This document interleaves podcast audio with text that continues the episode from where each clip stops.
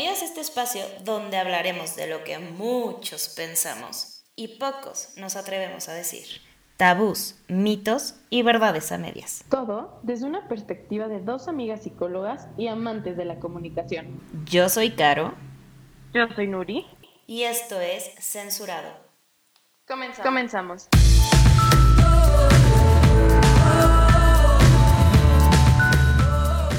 Hello, dude.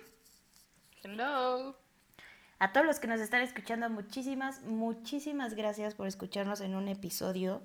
Este, de hecho, es el primer episodio donde estamos estrenando este nuevo podcast, en donde vamos a hablar de muchísimos, muchísimos, muchísimos, y por si no les ha quedado claro, muchísimos temas que muchas veces nos cuesta trabajo tocar, porque son delicados, porque nos cuesta mucho trabajo reconocer y porque simplemente no queremos hablar de ellos. Dude, ¿cuál es el super tema que tenemos hoy? Relaciones tóxicas. Así mero. Qué fuerte. ¿Qué es exactamente qué es una relación tóxica? Como aquella relación de pareja, familiar, amistad o incluso laboral, donde los malos momentos o lo negativo pesa más que todo lo bueno y no es algo de equidad en la relación.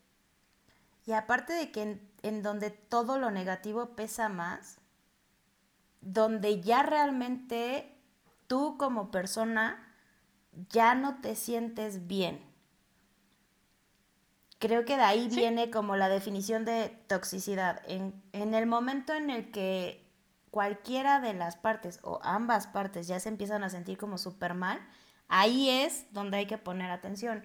Pero eso me lleva a la siguiente pregunta. O sea, ¿en, dónde tenemos que poner atención? ¿Cuáles son esos focos rojos de alerta de cuidado, Chernobyl? Primero que nada, la parte de la negatividad. Es una queja constante de todo, absolutamente todo. Que si el día, que si el sol, que si la lluvia, todo está mal. O sea, nada te da gusto, nada te hace feliz. Ok. Es algo horrible porque mucha gente cae en eso después de lo negativo y es cuando ya no es tan fácil salir. La parte de víctima. Jugar el papel de víctima es un sentir que constantemente todo mundo conspira contra ti. Todo. Así, aunque no tenga nada que ver contigo, por algo lo hicieron y fue contra ti. Híjole, yo conozco a varios. Ok. Sí, es difícil eso. No reconocer errores creo que es una parte muy importante, pues siempre estás buscando culpar a alguien más que incluso no tiene nada que ver con tu relación, pero tú lo culpas, porque sí, porque no puedes reconocer lo que tú hiciste. Ay, porque siempre es más fácil decir por tu culpa, animal. Ah, claro. Y finalmente, la empatía. Esta falta de empatía nos lleva a muchos problemas en cualquier tipo de relación. Claro, sea, si somos incapaces de, ser empáticos, eso quiere decir de, entender un poquito la otra parte de, esa relación, pues obviamente genera un chorro de problemas. Siento que también se tiene como esta idea de, ay, para ser empático quieres que yo sufra como tú. No, no tiene nada que ver. O sea, creo que con empatía nos referimos a este punto de decir, no, no quiero que lo sientas como yo, quiero que me entiendas, o sea, entiende mi dolor, entiende mi No, pero aparte, ahí sí me darían ganas de decirle a mí, a mi novio, por ejemplo, ¿no? Este, no, idiota. O sea, para que sintieras lo que yo siento tendrías que tener los cólicos que yo tengo y no, ¿verdad? No, ¿verdad? No, jamás, jamás. que esa, esa es otra. No podrían. Tenemos que reconocer que las mujeres usamos las hormonas como una excusa perfecta para todo. O sea, es como, es que no me entiendes, estoy hormonal, no lo controlo. Y aunque no estés hormonal, lo usas como excusa, ¿no? Así de, ay, perdóname, estoy ah, hormonal. Eso es también lo que decías. Tenemos esa ventaja. Pero aparte, eso entra en la parte que decías de no reconocer realmente en dónde está el error. O sea, eso es echarle la culpa a las hormonas.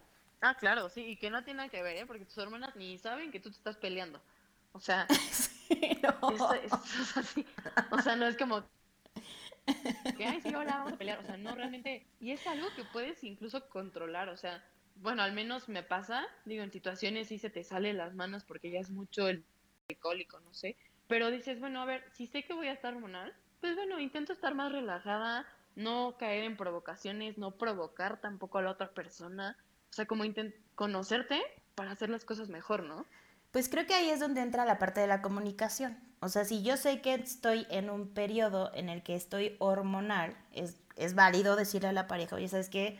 Ahorita ando súper hormonal, de repente tengo ganas de llorar, de repente tengo ganas de convertirme en homicida, este, porfa, dame chance. Y creo que se vale, la pareja va a decir, oye, en serio, muchísimas gracias por avisarme, nos vemos en un mes.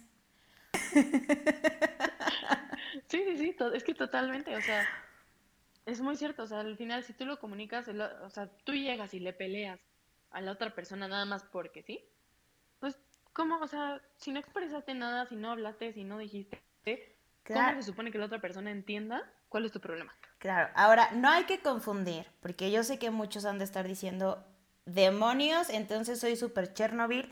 No hay que confundir, todos tenemos malos días, malos ratos, todos tenemos el derecho a sentirnos mal, a no estar de humor, que de repente te levantas y estás de malas por absolutamente todo, se vale y eso no significa que seas una persona tóxica.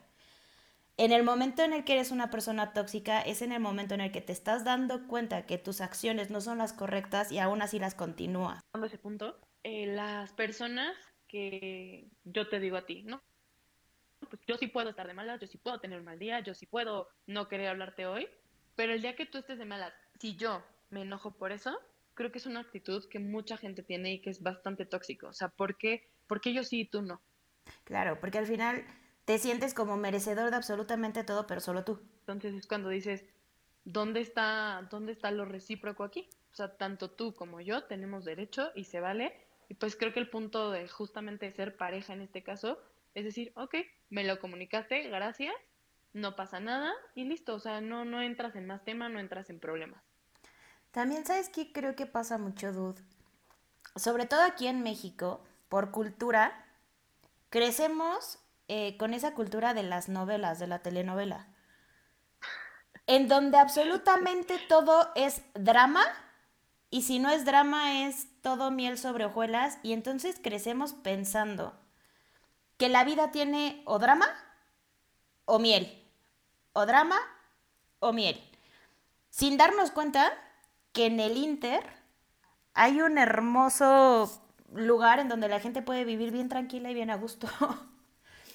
Entonces, creo que también esta cultura que tenemos, sobre todo los latinos, en donde normalizamos el drama, no ayuda mucho a que las personas empiecen a detectar en el momento clave en qué momento una relación se está convirtiendo en algo tóxico. Creo que eso es muy importante porque tocas el tema de la relación tóxica familiar, que de ahí desafortunadamente parten muchas cosas hacia todas nuestras demás relaciones, que no justifica el hecho, porque creo que estamos aquí para mejorar, para reconocer y para cambiar. Pero desafortunadamente de la familia viene todo, ¿no? Como esta típica frase que te dicen de, ¿es tu mamá? ¿Es tu papá? O es tu hermano, tienes que aceptarlo y ni modo, te aguantas. O sea, ¿quién, quién te dijo que porque seas familia tienes el derecho a, a lastimar o a hacer sentir mal a alguien? O sea, creo que es algo, como tú comentas, muy, muy mexicano, como esa falta de respeto en ese aspecto. Y deja tú muy mexicano, creo que es muy latino, o sea, de países latinos, que tenemos esta cultura familiar como muy fuerte en donde incluso lo que dicen los papás y la, la frase es, pero ¿por qué mamá? Porque lo digo yo y te callas. sí, ah, es como... Y, ahí te va la chancla, o sea. Ajá, y es como frenar ese, en lugar de enseñarles a pensar, es como, pues porque lo digo yo y te callas, y entonces, quieras o no, esas personas que escucharon esas frases, en algún punto las van a repetir. Claro, sí, sí, sí, totalmente, porque o sea, al final, pues es con lo que creces, ¿sabes? Y no es, y volvemos a lo mismo, o sea, no es tan fácil reconocerlo para cambiarlo, pero creo que es un paso muy importante. Y sobre todo si, si te molesta, o sea, darte cuenta, analizar el por qué te molesta. Si te molesta, cámbialo. Y con eso no quiere decir que vayas, te pelees, le digas de cosas. No, creo que todo se puede hacer con la línea del respeto y decir, respeto tu opinión, sin embargo, no la comparto. Y punto. Y a la otra persona tampoco tiene que molestarle eso. Claro. Pero creo que ahí ya entran como otros temas de, de relaciones interpersonales en donde la comunicación es básica, ¿no? Eh, Sí. Realmente sí, sí creo, como, como bien lo mencionas, que todo empieza en casa porque lo que aprendes en casa es lo que llevas a cabo en tu día a día. Pero también creo que en el momento en el que lo hacemos consciente, en el momento en el que re- realmente razonamos el, a ver, voy a poner un ejemplo, ¿eh? Eh, si van una pareja al cine y el chavo le pregunta a la chava, oye, ¿qué película quieres ver? Y la chava le dice, la que tú quieras, el chavo la elige y luego la chava se enoja, es un tema claro de una falta de comunicación. Y pasa mucho y pasa incluso hasta cuando, ¿qué quieres cenar? Ay, pues lo que tú quieras. Bueno, pues quiero pizza. No, pizza no. O sea, estoy a dieta. ¿Qué no estás viendo? ¿Que me quieres más gorda o qué? Entonces es como, oye, pues si te están preguntando primero, responde. No pasa nada si tú dices, ¿sabes qué? Se me antojó una ensalada. A lo mejor el chavo te va a decir, ay, no, a mí no se me antoja la ensalada. Pero, pues a lo mejor podemos cenar algo como sushi, es como un intermedio, ¿no? Sí, creo que al final de eso se trata la comunicación, de decir, bueno, tú qué quieres, yo qué quiero, busquemos la media. En algunas ocasiones puede que cedas hacia un lado, en otras al otro, y es válido. Pero creo que no, no es justo esta parte porque caemos en lo mismo de hazte responsable. O sea, yo cómo le voy a reclamar el, ay, ¿por qué fuimos a ver esa película? Caray, te están preguntando. O sea, ¿qué te cuesta menos decir, no, esa no, cualquiera de las otras? Ah, bueno, pues ya no, no va a escoger la de matanza, ¿no? Pero esta parte de esperar que sean adivinos, ¿no? Es Dices, que no, o sea, acabas de decir una palabra mágica maravillosa. Esperan que todos adivinen lo que estamos pensando. Y a todos nos ha pasado. O sea, mentira a la persona que diga, no es cierto, yo no. Claro que todos hemos esperado que alguien nos lea la mente, pero por supuesto. Y aquí es donde yo siempre he dicho, por eso no son buenas las indirectas. Porque las indirectas están sujetas a la interpretación de la otra persona. Y la interpretación de esa persona está sujeta a su estado de ánimo, sus creencias, su cultura, etc., etc., etc. Por supuesto que la persona jamás, jamás va a entender exactamente lo que tú querías decirle con esa indirecta. totalmente, pues, Si, ah, si tú aplicas la de, ah, este, por ejemplo, con los jefes, vámonos a las relaciones laborales. Este jefe, pues es que em, hoy tengo un compromiso familiar, pero no se preocupe, yo lo hago rápido. Traducción. Jefe, por favor no me moleste, voy a salir temprano de la oficina porque tengo un compromiso familiar. Lo que el jefe entiende es un, pues tiene un compromiso familiar, ya lo entendí, pero va a seguir trabajando. ajá, está disponible para mí. Exactamente. Entonces, Sí. Si necesitas salir temprano porque tienes un compromiso familiar, dile tal cual al jefe. Jefe, necesito salir temprano porque tengo un compromiso familiar. Me voy a apurar lo más que pueda con mis labores, pero necesito salir temprano. Ya no dejas ese espacio a la mala interpretación. Que es como esta parte, ¿no? De darle vueltas a un tema con el que podrías ir perfecto al punto, pero nos da como miedo el rechazo a que te digan, "Mm, mm, te quedas trabajando todo el día o "Mm, mm, no puedes ir a tu compromiso. Y es como de, ni siquiera lo estás diciendo bien. Entonces, justamente, ¿cómo esperas que el otro te entienda que tu prioridad es tu compromiso? Claro. O sea, no hay manera. Y justo lo que dijiste es un punto clave también. Es el miedo al rechazo, es el miedo al que dirán, es el miedo a no ser aceptado tal cual. O sea, volvemos al ejemplo del cine o de la cena.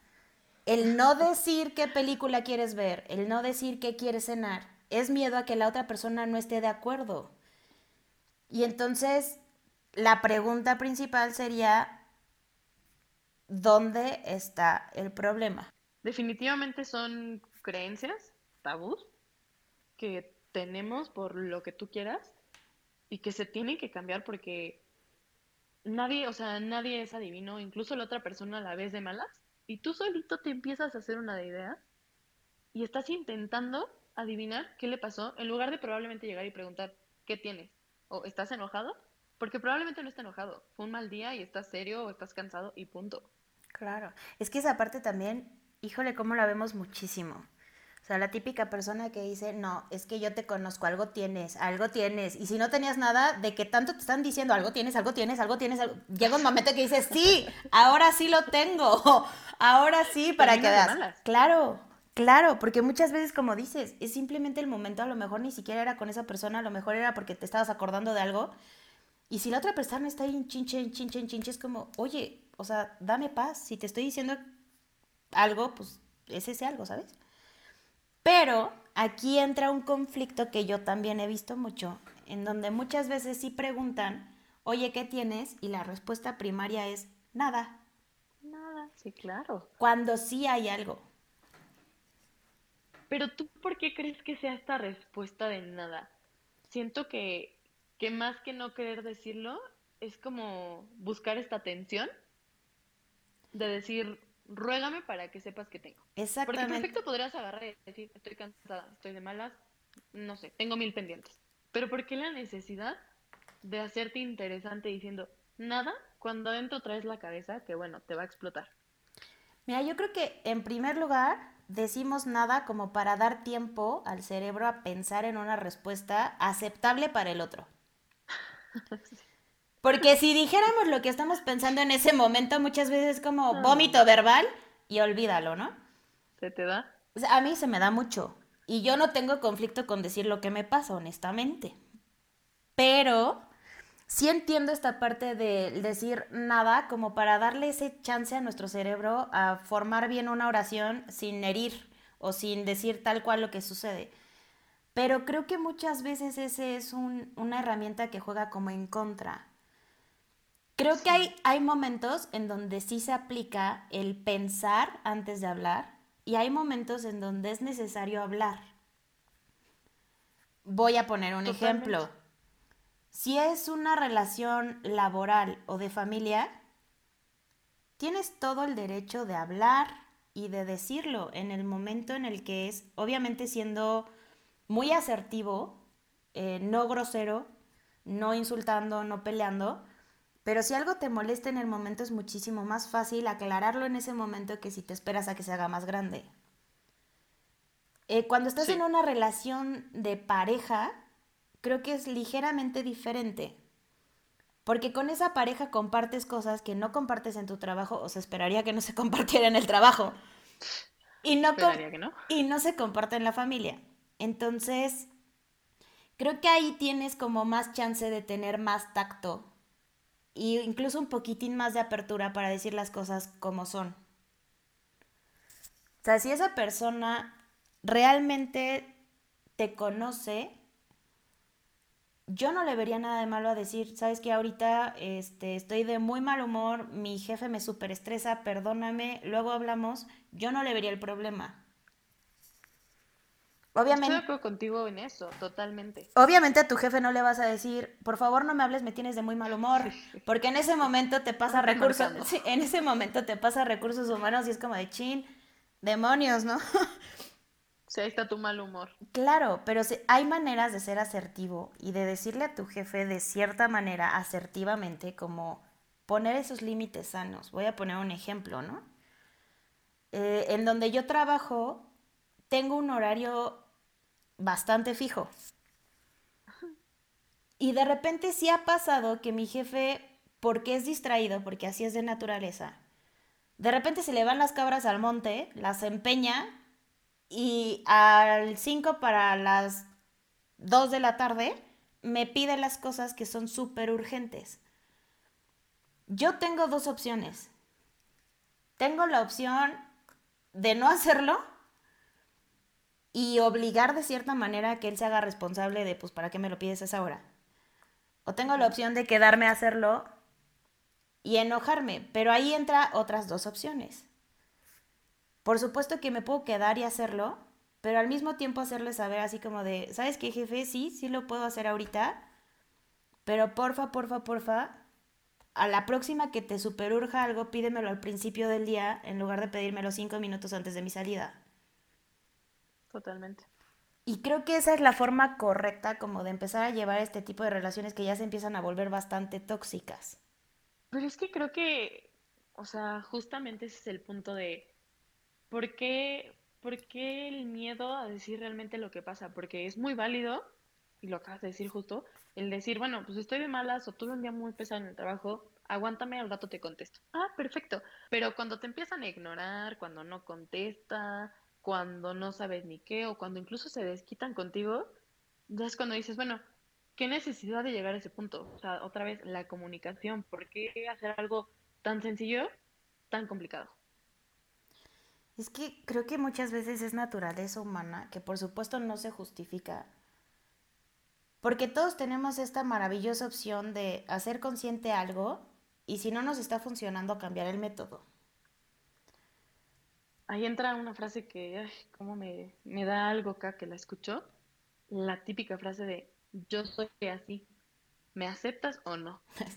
o sea, perdón, ¿quién te dijo que así como llegaste así vas a hacer? Como la, como la canción de yo soy así, así me moriré así, así, así te lo aplican, ¿eh? O sea, en, e cualquier ámbito. En ese momento. incluso un jefe. En ese momento te dan ganas de decirle sí y morirás antes de lo planeado.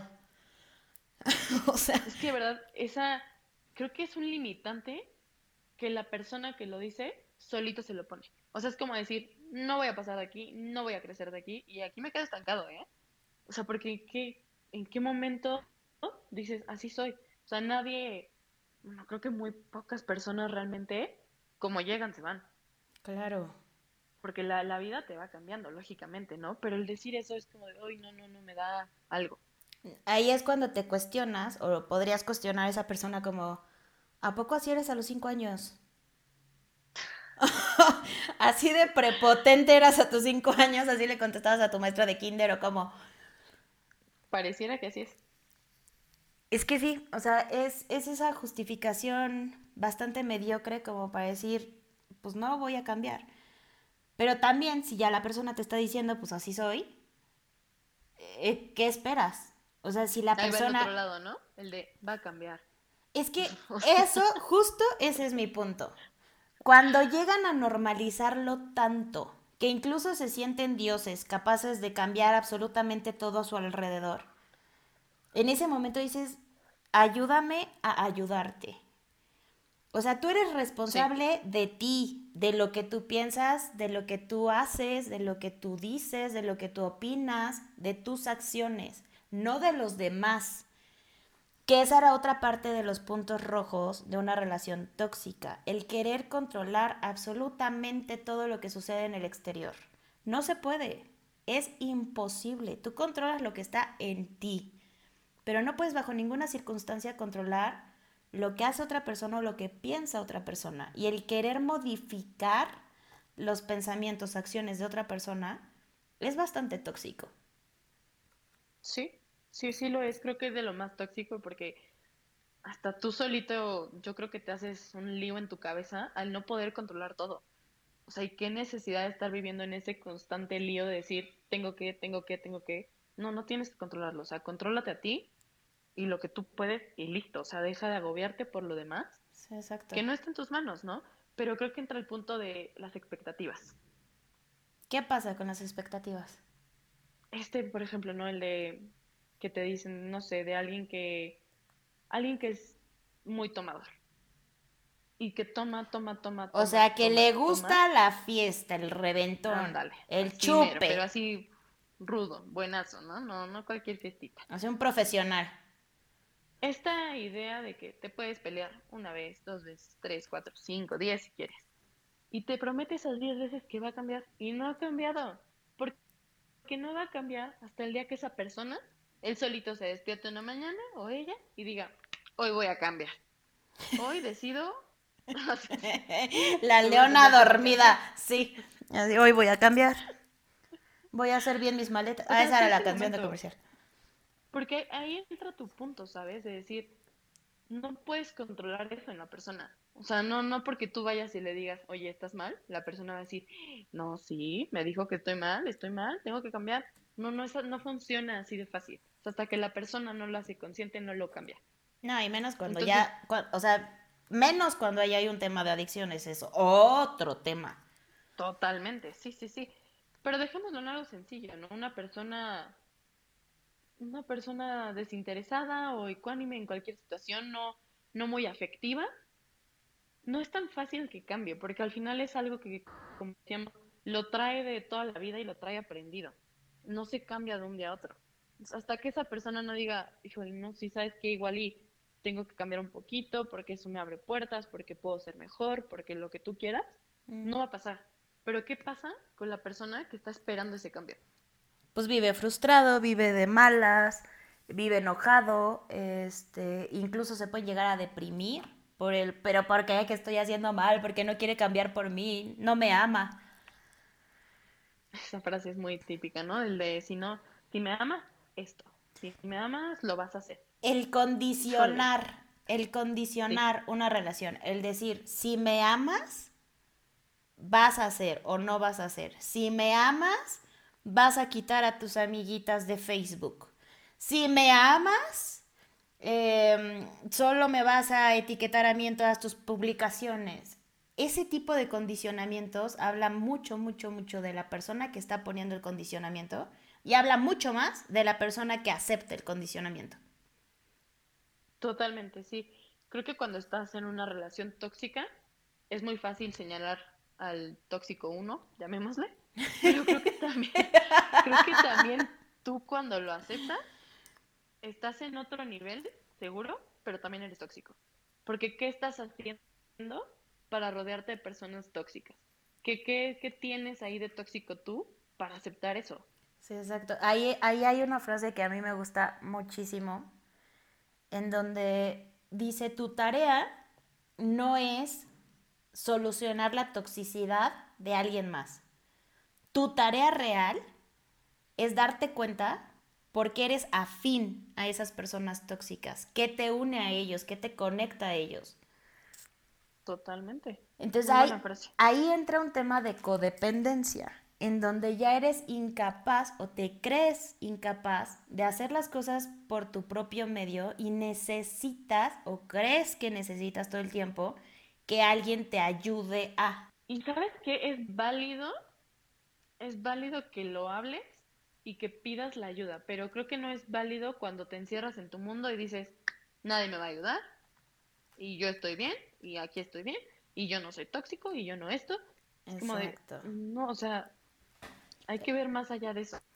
Creo que hay límites sanos en cuanto una persona reconoce, y se me hace lo más humano y lo más sano del planeta, que una persona reconozca sus límites, sus propios límites y decir, ¿sabes qué? De aquí a aquí puedo, pero de aquí a acá no, porfa, ¿me ayudas? Eso está increíble. Pero cuando hablamos de una em, relación codependiente, esas personas son incapaces de detectar esos límites sanos, son incapaces de detectar en el momento en el que es sano y el momento en el que ya no es sano, ya es tóxico. ¿Cuáles serían esos límites, Dude? Creo que el límite, algo muy importante o que siempre he intentado tener presente es el día que yo me pierda, definitivamente ya dejé pasar algo que no debía.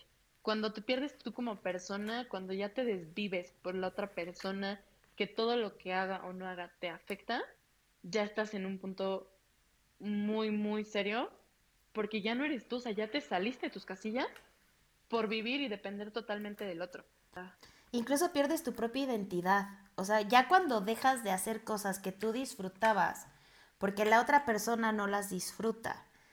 Cuando dejas de convivir con quien tú querías, porque la otra persona no lo goza contigo. Cuando te empiezas a convertir en alguien que no eres, híjole, qué fuerte. Sí, totalmente. Parte creo que es, o sea, creo que es parte de la vida, ¿no? O sea, no puedes estar 24/7 con tu pareja. Necesitas tu espacio. Claro que... O sea, si a ti te gusta, no sé, salir a correr, qué padre, salte a correr. Si a él o a ella no, no pasa nada. Entonces toma ese como tu espacio para ti, para alimentarte a ti, para quererte a ti y consentirte. Porque creo que eso es algo muy importante. Si tú no estás bien contigo, no vas a estar bien con nadie más. Exacto. Y de hecho acabas de tocar un punto súper, súper, súper importante. Aunque incluso estén casados, vivan juntos, los espacios personales, tanto de uno como del otro, son fundamentales para que una relación no tenga ese desgaste tóxico. O sea, tanto ellos, ellos tienen que convivir con sus amigos como tú con tus amigas y viceversa, ¿no? O sea, es como, se necesita ese justo equilibrio para no llegar al punto tóxico. Pero ahora, ¿qué pasa cuando ya estás en una relación tóxica? O sea, ya tienes una relación súper, súper tóxica. La persona con la que estás eh, te prohíbe incluso cosas. ¿Qué sucede ahí? Creo que la palabra prohibir es como, a veces siento que llega a ser de mutuo acuerdo, ¿sabes? Porque si a mí me prohíbes algo, creo que tengo el derecho de cuestionarte o de decirte, a mí no me prohíbes nada, tengo el derecho a hacer esto, siempre y cuando no te falta el respeto, porque creo que hay cosas que sí se dejan de hacer cuando ya estás en una relación y es por mero respeto. O simplemente no hagas lo que no te gustaría que te hicieran. Y es muy válido eso, ¿no? volvemos a lo mismo, la comunicación de decir, oye, sabes que igual y no me parece tanto esto, pero qué tal si le arreglamos esto y así. entonces vas como creando acuerdos de pareja que son muy importantes para decir, ok, estamos en lo mismo, estamos en el mismo canal, los dos estamos de acuerdo. Entonces ahora sí, te pido que me respetes mis espacios, mis decisiones, que no me estés prohibiendo nada. Ese es el deber ser. Ese es el deber ser, es lo que debería de suceder y que me encantaría ver en la mayoría de las personas que están como metidas en una relación tóxica. Pero realmente lo que sucede es que cuando hay una prohibición, la persona a la que se le está prohibiendo aplica la famosísima frase de, mira, la verdad es que prefiero llevar la fiesta en paz y por eso le dije que sí. Realmente yo creo que en ocasiones es un tanto por no discutir y otras un tanto por no, por no poder poner ese límite. O sea, no es tan sencillo a veces poner límites, pero, híjole, si se te van y ya no los pones en el momento que tenías que, al rato no vengas a llorar por qué está pasando eso. O sea, es como de, o sea, hace un año se te dijo. sonaste, como, sonaste como mamá de, no pises ahí que te vas a caer no pises ahí que te vas a caer. Te estoy diciendo que no pises ahí porque te vas a caer. Dices, oye señora, ya se cayó, ya se pegó, está llorando. ¿Era necesario el grito? No, es que ya es por gusto, o sea, definitivamente de verdad dices, no, no, no. Claro, y sí desespera, o sea, cuando les estás diciendo muchas veces a tus personas cercanas y cuando llegas a notar este tipo de relaciones, sí desespera que no te hagan caso, pero Creo que es súper importante que las personas que nos están escuchando tengan bien claro que tienen todo el derecho de decir sí y de decir no, siempre y cuando ellos estén a gusto con esa decisión. O sea, en el momento en el que una decisión no te causa esa sensación de tranquilidad y de paz, quiere decir que es una mala decisión. Creo que podemos empezar por ahí ahora todos los que nos están escuchando seguramente se estarán preguntando, bueno, ¿y qué pasa si ya detecté, ya hice mi lista de check, check, check, check y ando con un Chernobyl o con una Chernobyl o mi jefe es Chernobyl o mi familia, alguien de mi familia es Chernobyl? O más allá de eso, yo soy Chernobyl.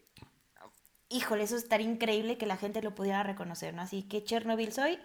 ¿Qué pasa, Dude? O sea, ¿qué, qué se hace ahí? ¿Qué, ¿Qué podemos hacer? Pongamos lo primero del lado de estoy con alguien Chernobyl, llámese familia, pareja, amistad. Lo no, sea.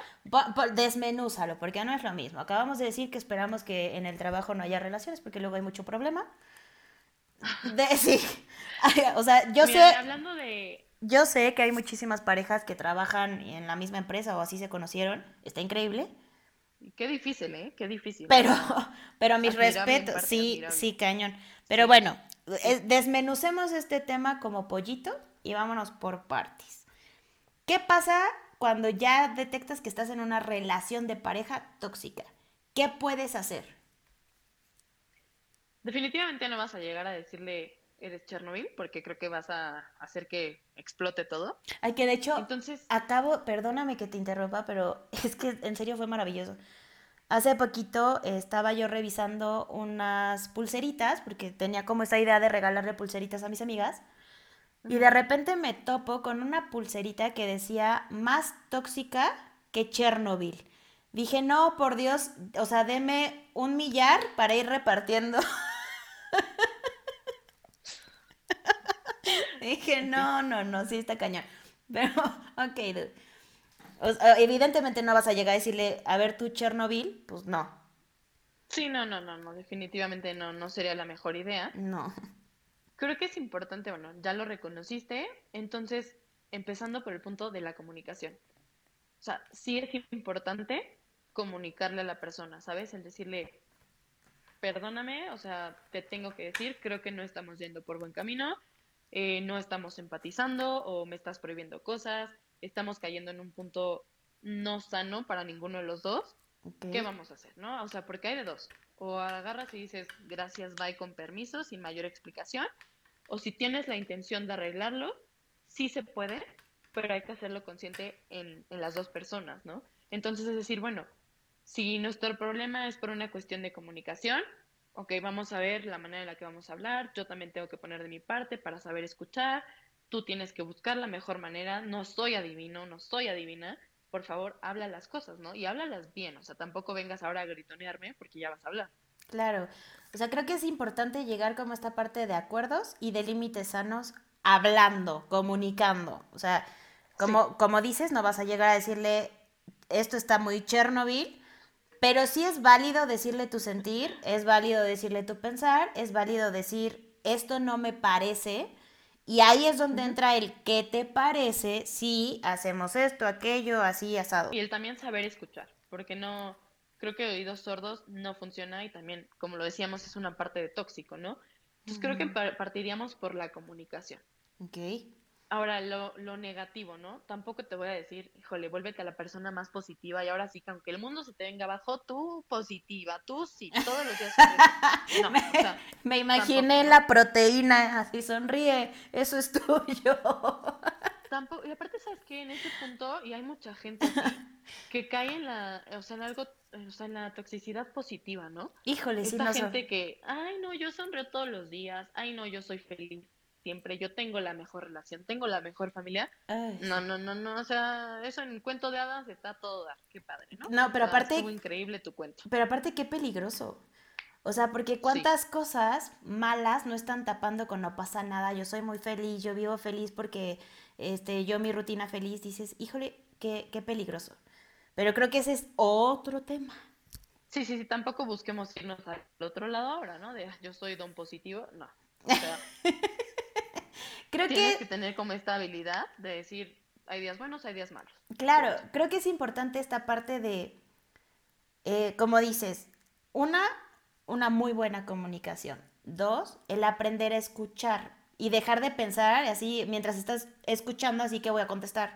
Escucha, realmente escucha a la persona, escucha lo que te están diciendo, llega como acuerdos cuando se puede llegar a acuerdos y esta parte que mencionas, que se me hace sumamente importante, encontrar la justa medida entre ni todo es blanco ni todo es negro. Hay matices en el intermedio. O sea, no... hay un color hermoso llamado gris. Exactamente. Es válido. Exactamente. Exactamente. Y aprender a respetarlo.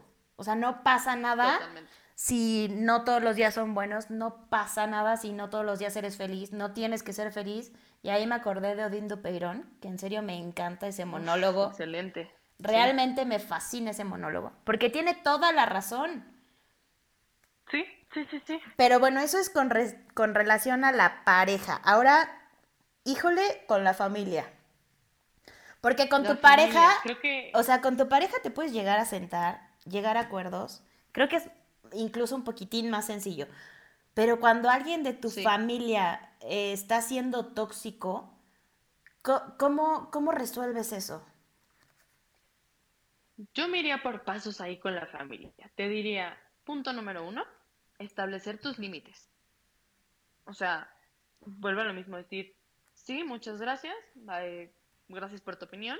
Gracias por participar. no la comparto y te pido que me respetes. Claro. El respeto, ¿no? Como base de todo. Pero establecer esos límites con la familia es muy importante, porque sobre todo la familia es la que tiende más a, a meterse donde no le llaman, ¿no? O luego aventarse comentarios innecesarios o ofensivos que no, no, no tiene por qué llegar a eso. Es que, ¿sabes qué? Eh, y eso creo que nos pasa a todos, a absolutamente a todos. De repente sentimos como tanta confianza que no medimos.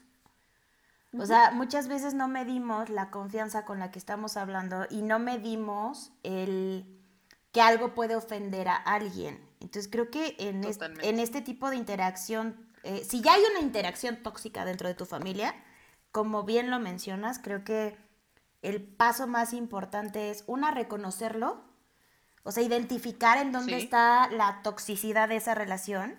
Dos, poner límites bien claritos y bien sanos. No necesitas ser grosero o grosera para poner ese límite, simplemente, como lo dijiste en un principio, entiendo tu opinión, la agradezco, no la comparto, pero gracias. ¿no? O sea, en, algún punto... necesitas más. En algún punto, si algo de lo que me opinaste me puede servir, lo voy a tomar en cuenta. En serio, muchas gracias y tan, tan. Pero, ¿qué más, dude? O sea, ¿qué más podemos hacer cuando hay alguien de la familia que ya te está intoxicando el alma? Evitar entrar en conflictos. Creo que esto es algo muy importante. Okay. Y hay una frase que me gusta mucho que dice, para pelear se necesitan dos. Ok. es muy cierto creo que si alguien te está buscando para picarte, picarte, picarte, picarte, y tú caes en esa provocación, en ese conflicto, pues ya se armó. O sea, ya se va a poner bueno, ¿no? Sí, sí, o sea, por favor, que te iluminen y salte. O sea, creo que si vuelva a lo mismo, no hay necesidad de ser grosero, puedes agarrar y decir, ¿sabes qué? No quiero salir mal contigo, te respeto, te amo, te quiero, lo que sea. Entonces, evitemos el conflicto. Punto, ¿no? Ser consciente de tus emociones, porque volvemos a lo mismo, no podemos hacer responsable a la familia de lo que nos esté pasando. Claro, ahí no se vale, no se vale bajo ninguna circunstancia el decir, es que tú me haces sentir, no, ni más. Tú sientes, porque tú lo decidiste, nadie te hizo sentir. O sea, que haya un factor externo es una cosa. Que tú decidas tomarlo a positivo o a negativo, esa es otra. Totalmente. Creo que también me iría con el no te enfoques en el problema, sino analízalo y enfócate en ser mejor que eso. Ok, Porque como bien decíamos, lo traemos muchas veces. O sea, muchas veces, híjole. Es que yo creo que aquí, en el tema de toxicidad en la familia, entra eh, la famosísima frase de lo que te choca, te checa. Y, es muy cierta, ¿eh? Y muchas, sí, y muchas veces el tema de la toxicidad en la familia es que estás identificando como en espejo todo lo que te choca de ti en la otra persona. Y por eso a veces se incrementa, ¿no? Y se hace así como una bola de nieve gigantesca. O como decíamos, ¿no? Te choca con tu familia, e inconsciente o consciente a veces, ¿eh? Ajá. Tú lo llevas a tu relación laboral, de pareja o de amistad. Sí. Y ahí andas también. Sí. Y dices, entonces, creo que ese es un punto muy importante como para cerrar el, tema de cómo resolverlo en la familia, ¿no? El decir, no te enfoques en el problema del momento, no te dejes llevar por el impulso, reconócelo y si no te gusta, entonces date cuenta, o sea, date bien cuenta para que tú puedas ser mejor que eso. Claro. Para que no sigas patrones. Claro, para que puedas aprender y modificar esa conducta. Totalmente. Perfecto. Dude, ¿qué pasa en el trabajo? Porque obviamente no vas a llegar a decirle, por ejemplo, yo muchas veces quisiera decirle a mi jefe, ¡ay, me desesperas! Y obviamente no puedo. O sea, ahí es cuando agradezco que la gente no lea el pensamiento porque yo creo que diría muchas, muchas malas palabras. No. Y ya, mucha gente ya no tendría trabajo. Creo que yo ya no tendría trabajo principalmente, ¿no? Pero, ¿qué, ¿qué, qué pasa en el trabajo? ¿Cómo podemos eh, parar esa toxicidad laboral? Híjole, Dud, creo que ahí yo pondría lo mismo, el, reconocerlo y límites. Obviamente los límites pues son un poquito diferentes, ¿verdad? Porque no vas a llegar a hablarle a tu jefe así de, no, a ver, no, no, tienes que ser siempre con respeto. Y, que de hecho, ¿sabes qué? Si mi jefe está escuchando este, este podcast, jefe, lo queremos, jefe, lo queremos. Pero porfa, o sea, de verdad, de todo corazón, No quita nada pedir las cosas por favor y en horario, porfis. Creo que muchas veces cuando la persona es la que tiene, llamémosle el poder, no se dan cuenta de esos errores. Entonces, creo que nuestro papel como, pues como trabajadores sería decirle, híjole, o sea, como tú lo dijiste, o sea, tu ejemplo fue preciso, el decirle, sí, con mucho gusto te lo hago, nada más te recuerdo que mi horario de trabajo es de tal a tal. Pues porque al final también tienes una vida, ¿no? O sea, creo que es algo que todos los jefes del mundo deberían de reconocer. Hay una vida antes y después del trabajo. Y que es, es muy... Y es tu espacio. Pero aquí creo que sucede algo eh, chistoso, que a mí no se me hace chistoso, pero es como curioso. Mejor dicho, curioso.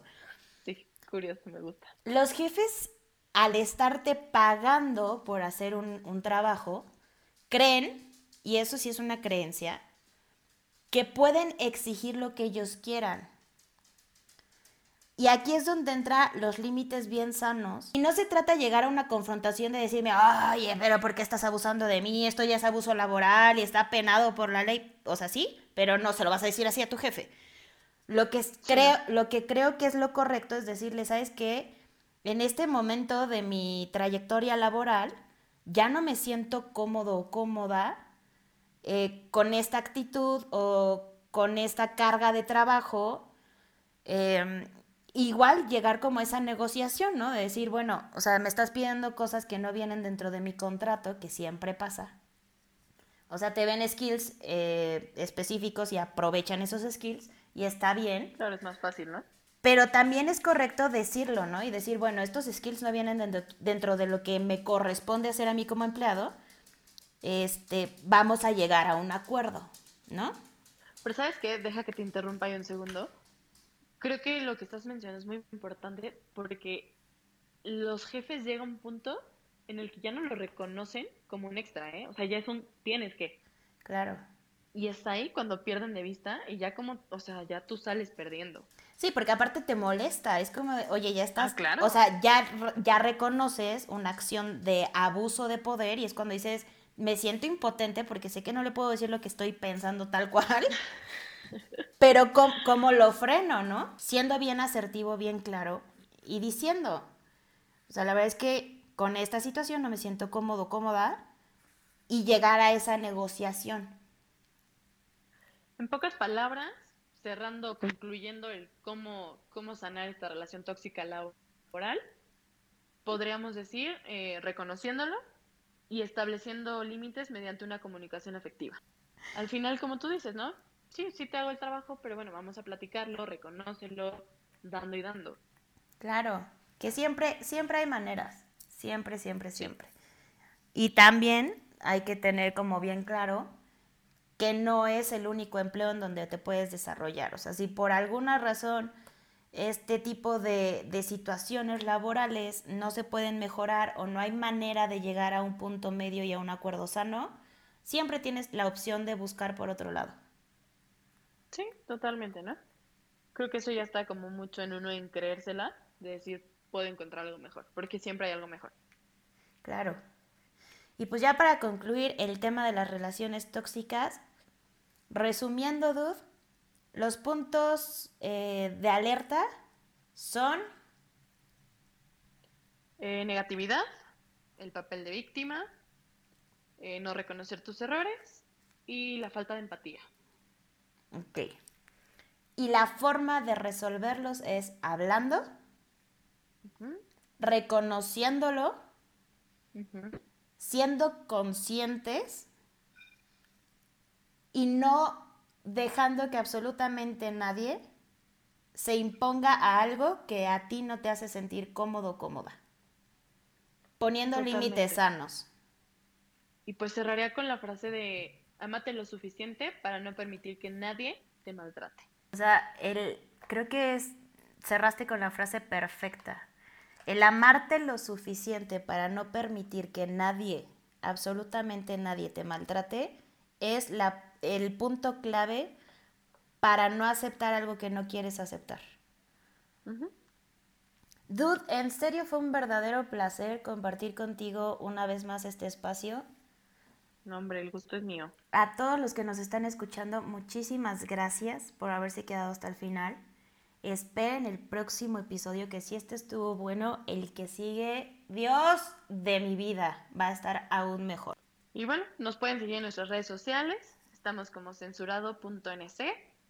Es correcto. Ahí nos pueden escribir todas sus dudas, peticiones, este, anotaciones, pensamientos. Sugerencias. Eh, sus teléfonos también si son solteros. No, yo no, yo Así, es bromi. Yo no, gracias. Es bromi. Estamos. guiño, guiño. Nuevamente, muchas gracias por habernos escuchado. Esto fue Censurado. Yo soy Caro. Yo soy Nuri. Y nos vemos en el próximo episodio. Bye.